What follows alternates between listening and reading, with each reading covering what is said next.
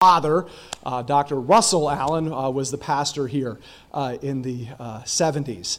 Uh, so without further ado, I'd like to invite uh, Dr. Allen up.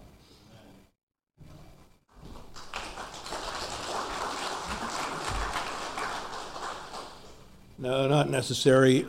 Two uh, apologies as I start, or one apology. I'm sort of suffering from a little bit of a head cold, and therefore my voice is not what it should be.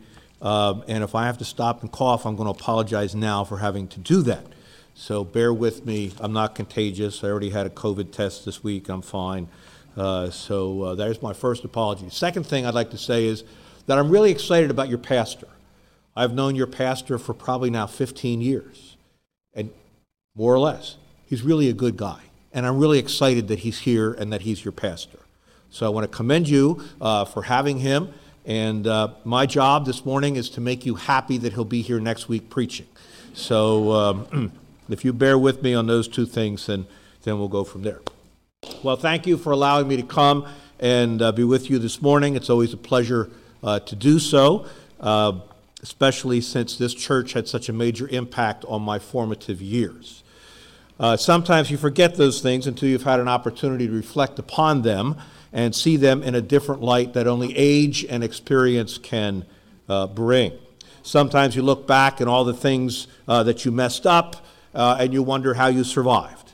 Uh, sometimes you look back and see how you have been impacted by the lives of other people, and then you realize that you too may have had an influence on others, regardless of the place or position in life that you find yourself. So you really see that when you attend a memorial service and you listen to all the great memories that people had of the deceased. I've been to a few of those lately, and I continue to remind myself that if you don't attend your friends' funerals, they won't attend yours. So uh, that provides a unique perspective uh, on life. Now, your perspective on life uh, is obviously related to the way that you view something. Uh, the term literally suggests looking through or seeing clearly. When you view life through perspective lenses, you have the capacity to see things in their true relations or their relative importance. Uh, you see the big picture. You're able to dis- distinguish the incidental from the essential, the temporary from the eternal, the partial from the whole, the f- trees from the forest. Now, this morning I'd like to, us to look at a biblical perspective on life, and I'm going to do that from the advantage point of our Lord Jesus Christ. Because it's easy to get caught up in our lives and lose, I believe, a proper perspective on life. So, our text for today is Hebrews chapter 12 and verse 3. Turn with me there in your Bibles or your electronic devices. Or in this one verse, the writer of the book of Hebrews encourages us to get a fresh perspective of Christ, to consider all that he has suffered and endured. And when we do that, I think we'll be uplifted and strengthened for the trials and the tasks that lay before us.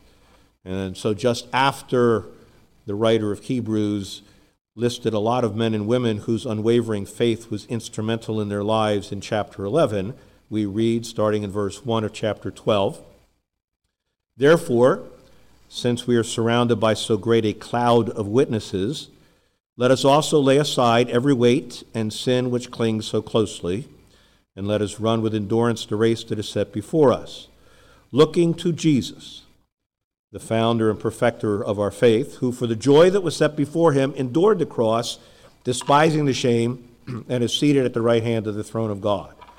Consider him who endured from sinners such hostility against himself, so that you may not grow weary or faint hearted. And I'm reading that from the English Standard Version.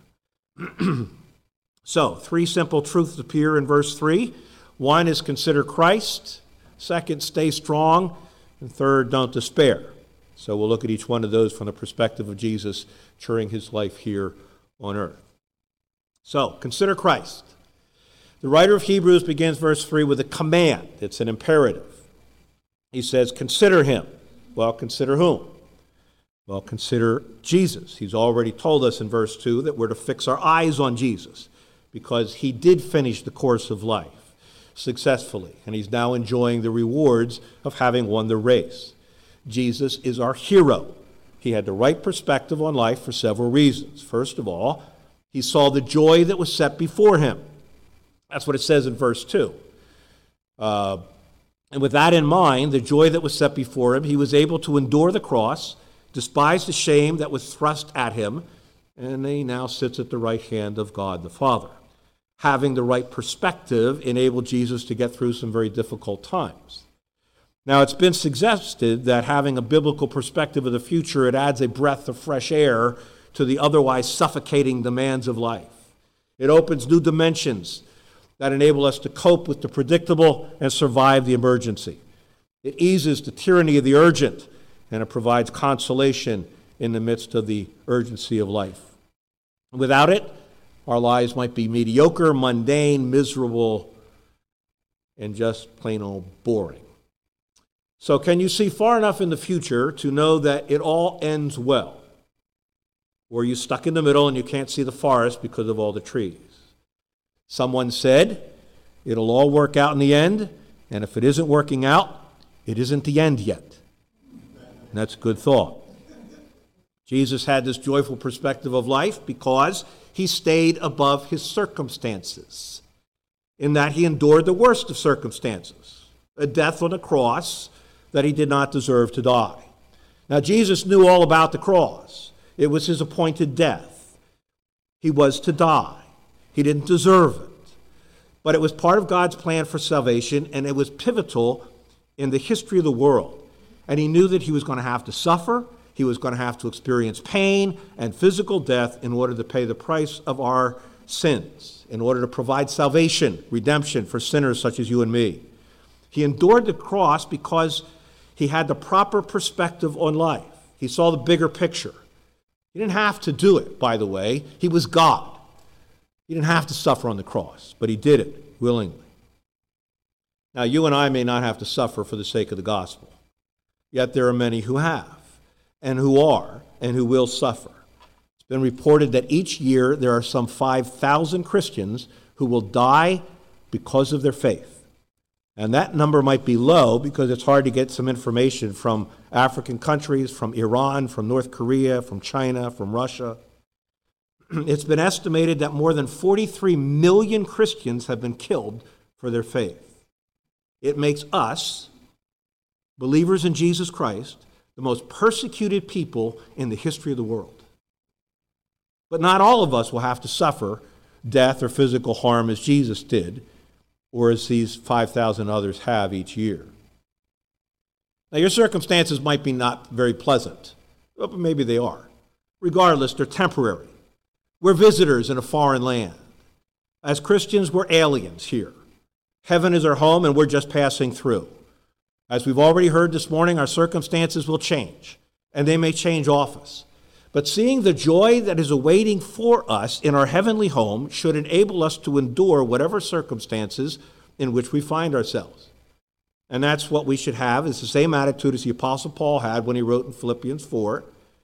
He said, I've learned to be content in whatever circumstances I am, because I can do all things through him who strengthens me. So consider Christ.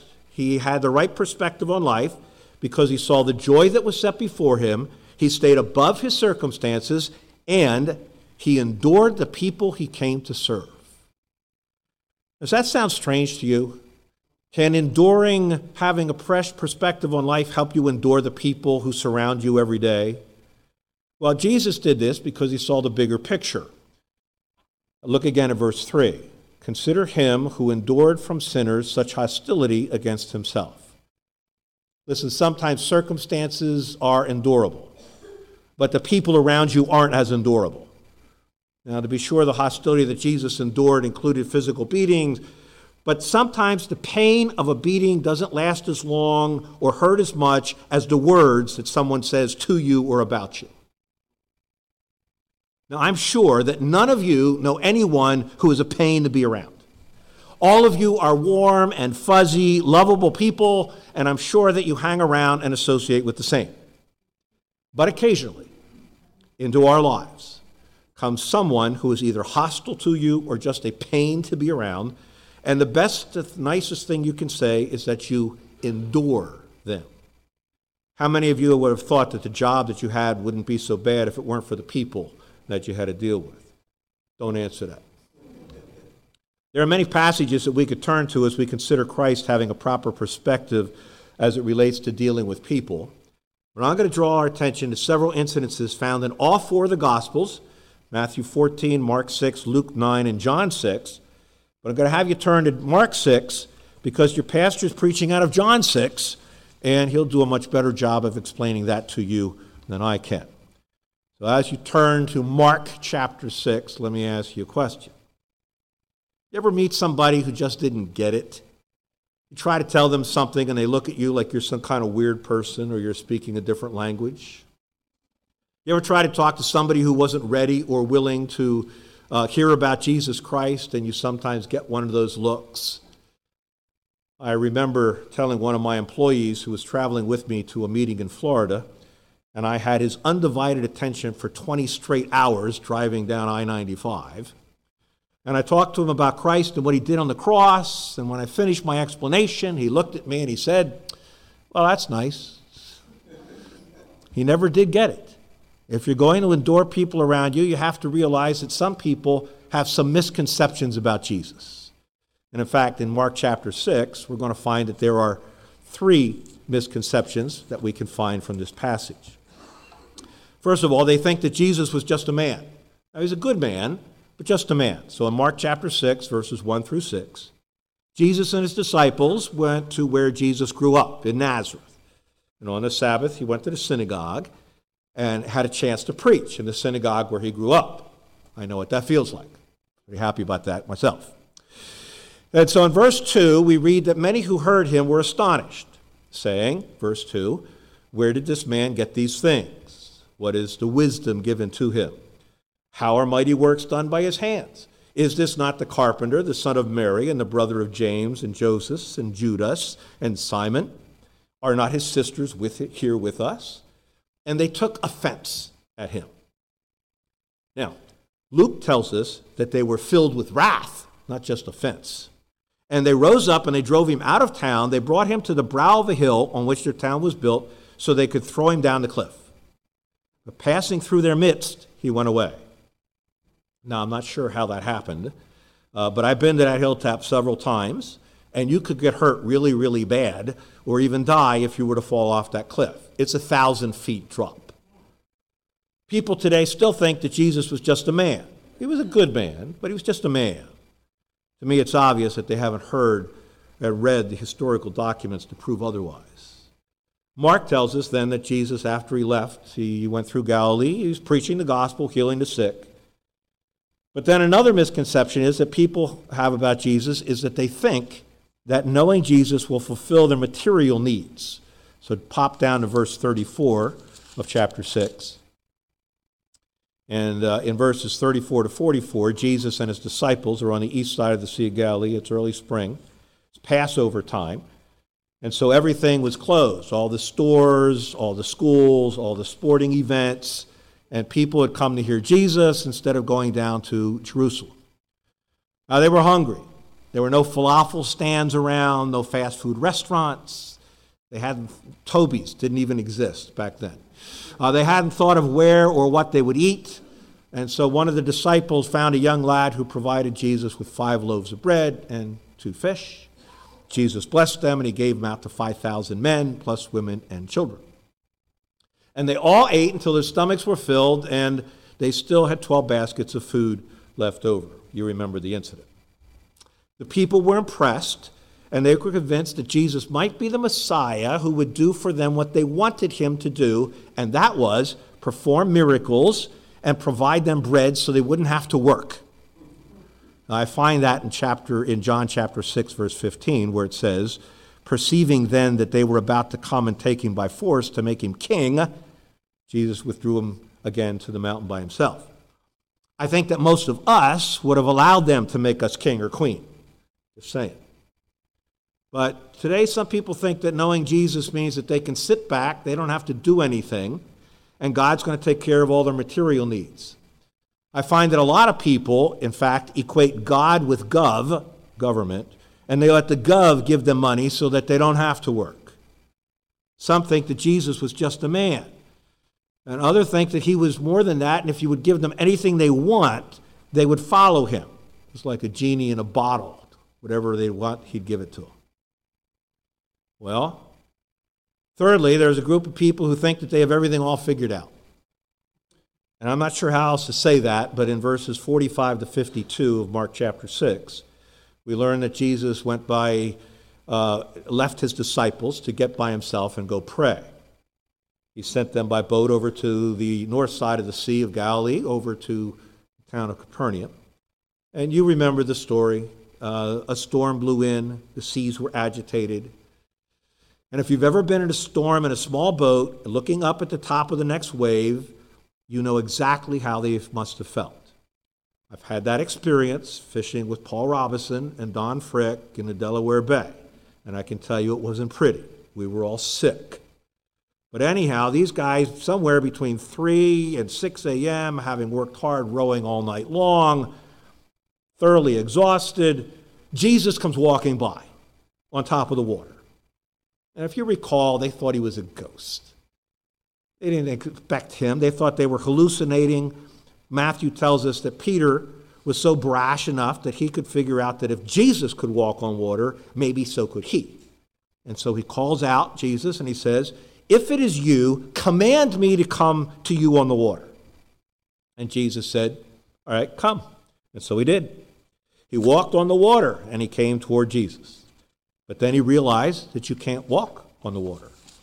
And especially when the wind is blowing, creating large waves. And when he realized all that, he began to sink. And then he issued the shortest recorded prayer in the Bible, where he said, Lord, help how many of us have prayed that prayer in life? And Jesus did. But only Matthew tells us a story uh, of this because he was in the boat watching it. I don't think Peter was really proud of what his actions or his attitudes. The other disciples didn't get wet, they didn't sink. Uh, but only Peter did. He thought that he had things all figured out, that he could impose upon Jesus to get what he wanted. For a brief time he did, but then he had to pay the price for his impetuosity. You know people who are a lot like this, don't you? They have all the answers, even if they're dead wrong. I heard one woman say, It's not a baby in my womb until I say it is. Except that the baby in the womb doesn't get a chance to voice his or her opinion.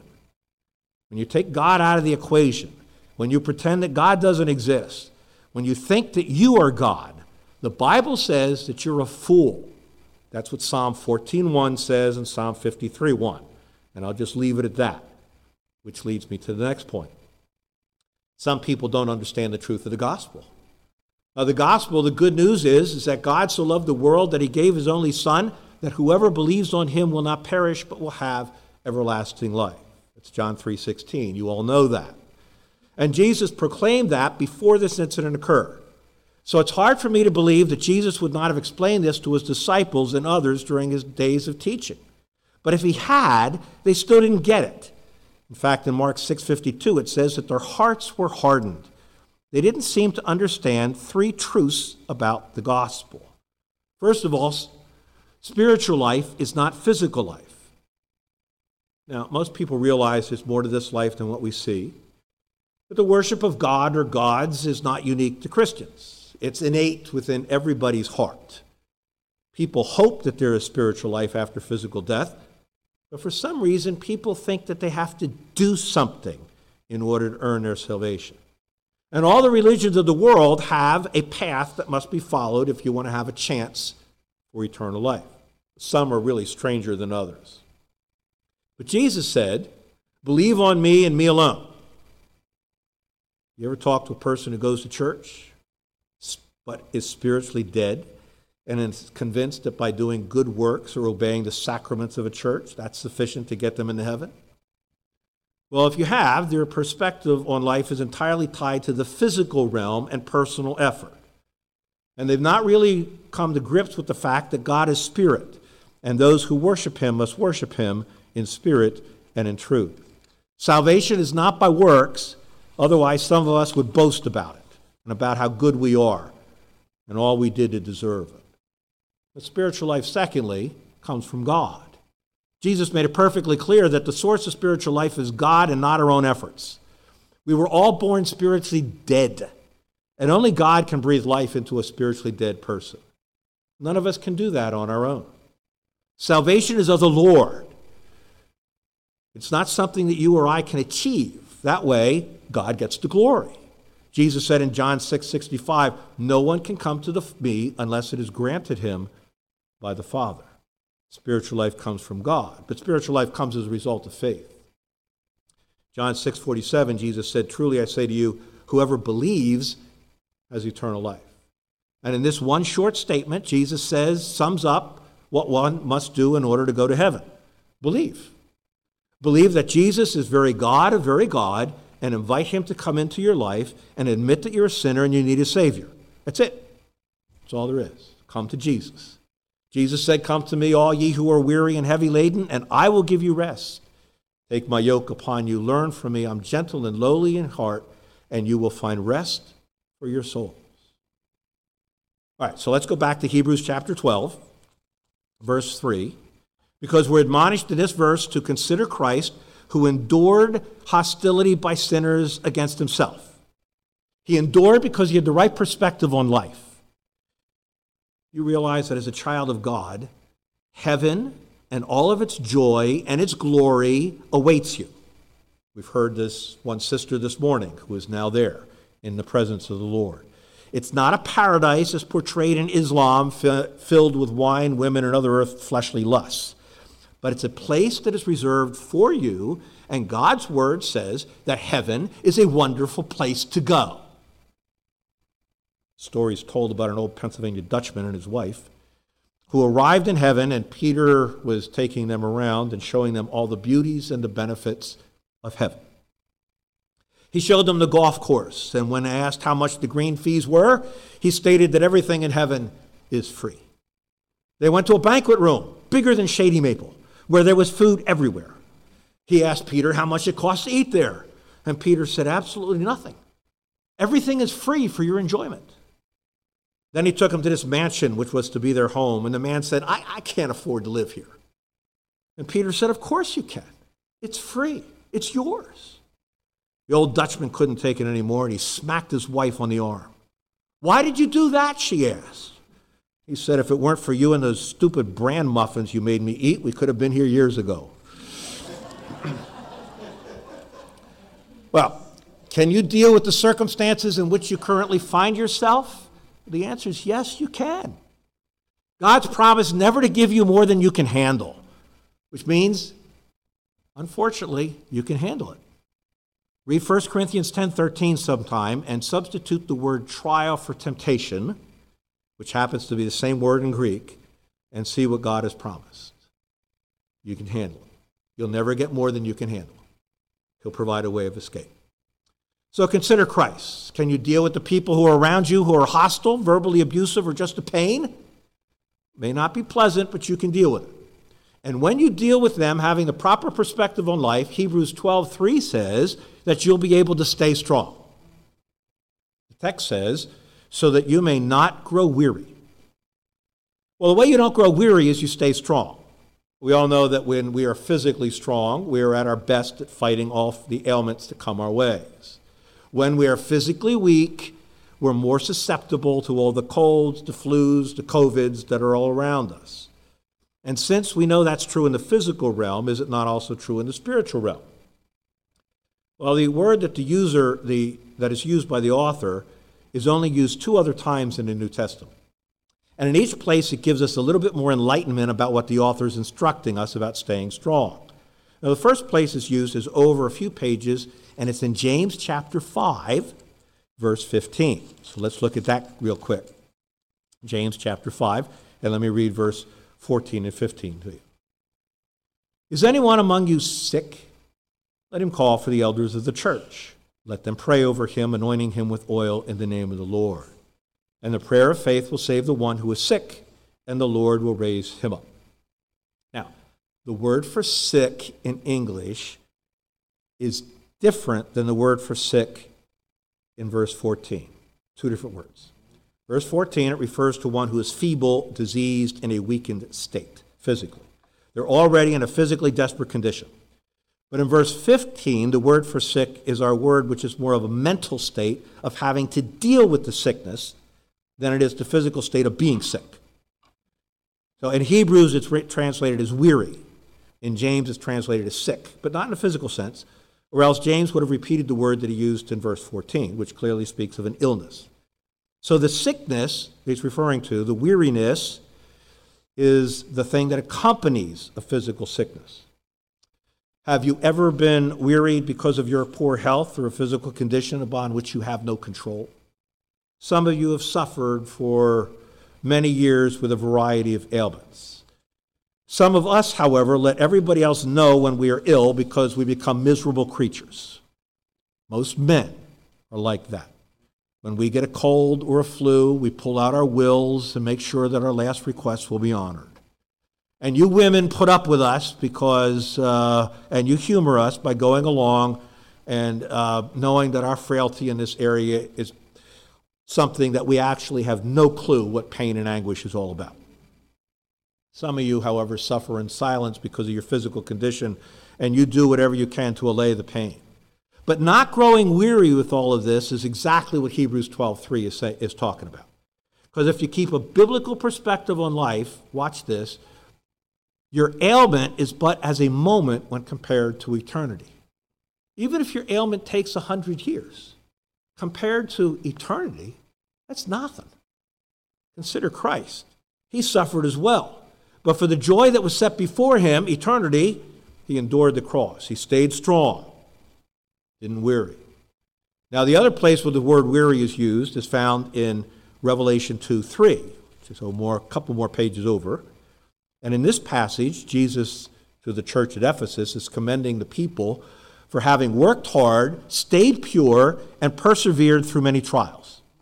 And verse 3 says, I know that you have endured patiently and are bearing up for my name's sake, and you have not grown weary. Now, the King James translates that last word, grown weary, as not fainted. I sort of like that nuance. That nuance. Not fainted. You ever worked so hard that you actually fainted on the job because of your effort? Probably not. But occasionally you'll see an athlete who gives everything that he has and he literally faints when the game is over. Sometimes we hear our children uh, tell us about how hard they had to work. And I just simply want to ask them if they've worked to the point of physical exhaustion, that you fainted. The answer is probably no. Normally, the stronger you are, the longer and the harder you can work. So, in the spiritual realm, is your, how strong are you? Is your body in better condition than your spirit is? Well, if so, you have the wrong perspective on life. Paul made it perfectly clear to Timothy when he wrote 1 Timothy 4 8. He says, While bodily training is of some value, godliness is of, of value in every way because it holds promise for the present life and also for the life to come. So, your spiritual condition, its strength, will get you through the difficult times that we all are going to face. When you ignore your spiritual health, you put yourself in a precarious position so that you're not able to stay strong in time of need, but instead you flounder and question, and sometimes people even turn away from God. How much different a person who has a biblical perspective on life? Because when we consider Christ and all that he provides, and we allow him to give us the strength and the comfort that only his Holy Spirit can bring, we stay strong. And that's the final phrase of Hebrews chapter 12, verse 3. It says, So that you may not grow weary or faint hearted, despair. Don't despair. Uh, it's also an interesting phrase because it literally speaks of fainting or the collapsing of your mind, your soul, your psyche. Despair will do that to you. When you despair, you give up hope, you lose heart, you become worthless. When you think all is lost, you begin to sink into despair. Well, when that happens, consider Jesus and the perspective of life that he had in spite of all the verbal and physical harassment he experienced. He didn't despair because he saw the joy that was set before him and he endured it all. What's interesting is Jesus used this exact expression when he was concerned about the 5,000 who had no food to eat that we referenced earlier. Both the Matthew and Mark accounts of that incident used the word. But Jesus said in Matthew 15 32, he called his disciples to him and said, I have compassion on the crowd because they've been with me now three days and they have nothing to eat. And I'm willing to send I'm not willing to send them away hungry lest they faint on the way. The New International Version translated faint as collapse, lest they collapse on the way. So Jesus used this word to refer to a physical collapse that occurs when one is physically at the point of exhaustion. I don't know if I ever told you about the time that several of us, when we were in Israel, uh, we walked through the Judean desert from Jericho to Gibeon to see what it was like for the Israelites at the time of Joshua to go fight the battle in chapter 10. It's about 40 miles, and uh, the temperature was 115 degrees. And my friend began to suffer heat exhaustion. And although he didn't collapse or faint while he was in the desert, he did collapse before we got him to the hospital. He survived, but it was touch and go for a while. A very sort of a very scary thing. Physical exhaustion or collapse is bad enough, but you get over it. Mental exhaustion or collapse is even worse, and it lasts longer. I'm not qualified to talk about clinical depression or other forms of severe depression. But this one thing I do know it's not good. I understand that sometimes depression is psychological and sometimes it's physiological brought about by the wrong kinds of chemicals in the brain. But other forms of depression can be triggered by negative events that occur in a person's life. But just think if anyone had a reason to be in despair, it was Jesus. He was God. He knew exactly what was going to happen to him, and it did affect him. All four of the gospel tells us that while he was in the Garden of Gethsemane, he agonized to the point of death. And Dr. Luke tells us that his sweat became like drops of blood falling down on the ground. And yet, he did not despair. He did not give in. He did not quit because he had the proper perspective on life and he realized the joy that was still ahead after the pain. Now, the Apostle Paul used this word only once in all of his writings, and that's in Galatians 6 9, where he wrote, Let us not lose heart in doing good for in due time we shall reap if we do not grow weary. See the perspective on life that Paul had? Here's a man who was suffered greatly for the cause of Christ, to the point of being left for dead after a severe beating. And yet he encourages the church at Galatia don't give up, don't quit, don't despair. Remember, we have the ultimately most fair judge who awaits us, and he will reward all of those who serve him. And so the writer of Hebrews uses this expression, which the New American Standard translates as don't lose heart. but it's literally don't let your mind, your soul, or your psyche faint or collapse. And that's my encouragement to you today. We can and must hang in there. Because in Hebrews 12 4, it says, In your struggle against sin, you have not yet resisted to the point of shedding your blood. Yet Christ did. A biblical perspective on life encourages those of you who are young mothers because life is more than changing diapers, warming bottles, finding baby formula wherever you can, and rocking babies to sleep. It's providing the nurturing for a life that God has entrusted to you to raise for His glory. A biblical perspective on life encourages those of you who are students and you are engaged in the relentless pursuit of the truth through your strenuous studies. It's the foundation of your future as your whole life is at stake. A biblical perspective on life encourages those who are in business, who are struggling through a downturn in the economy. It brings hope and the promise of a brighter day in the future. Biblical perspective on life encourages those of you who have come to your golden years, concerned about your health and wondering what is in store for you. It assures you of God's protection and perfect plan for your life and the promise of the joy that is set before you when He calls you home to be with Him. You might ask, how do you get this biblical perspective on life? Well, look with me one last time at Hebrews 12, verses 1 to 3. For the writer of Hebrews says, Therefore, since we are surrounded by so great a cloud of witnesses, let us lay aside every weight and the sin that clings so closely. And let us run with endurance the race that is set before us, looking to Jesus, the founder and perfecter of our faith, who for the joy that was set before him, he endured the cross, despised the shame, he's seated at the right hand of God, of the throne of God. So consider him, Jesus, who endured from sinners such hostility against himself, so that you may not grow weary or faint hearted. That's how you get a biblical perspective on life. Keep looking at Christ. Consider him, and your problems will pale in significance. Have you been distracted and lost a proper perspective on life? Do you need to get it back? I think we can. For Jesus said in John 16 33, These things I have spoken to you, that in me you may have peace. In the world you're going to have tribulation, but take courage. I have overcome the world. You will know no peace until you know the Prince of Peace, and he invites you to come to him, for he awaits you with open arms. So let's get a biblical perspective on life, and let's keep looking at Jesus. Shall we? Father, thank you for giving us your word. Thank you for giving us the encouragement to keep looking at Jesus. He had things a lot rougher than we'll ever have them. Uh, we think the problems that we have are really big, and they are to us. But in light of eternity, in light of what you've had to go through, they pale in significance. So we can deal with it. We can, we can go on. And I just pray that you'll allow us, through the power of your Holy Spirit, to consider what Jesus did, follow him, and therefore we can endure all the situations and circumstances of life that you throw at us. And as we do that, we will actually bring glory to you because of the way that your Spirit has worked in our lives. Pray those things in the name of your Son, Jesus Christ. In his name we pray.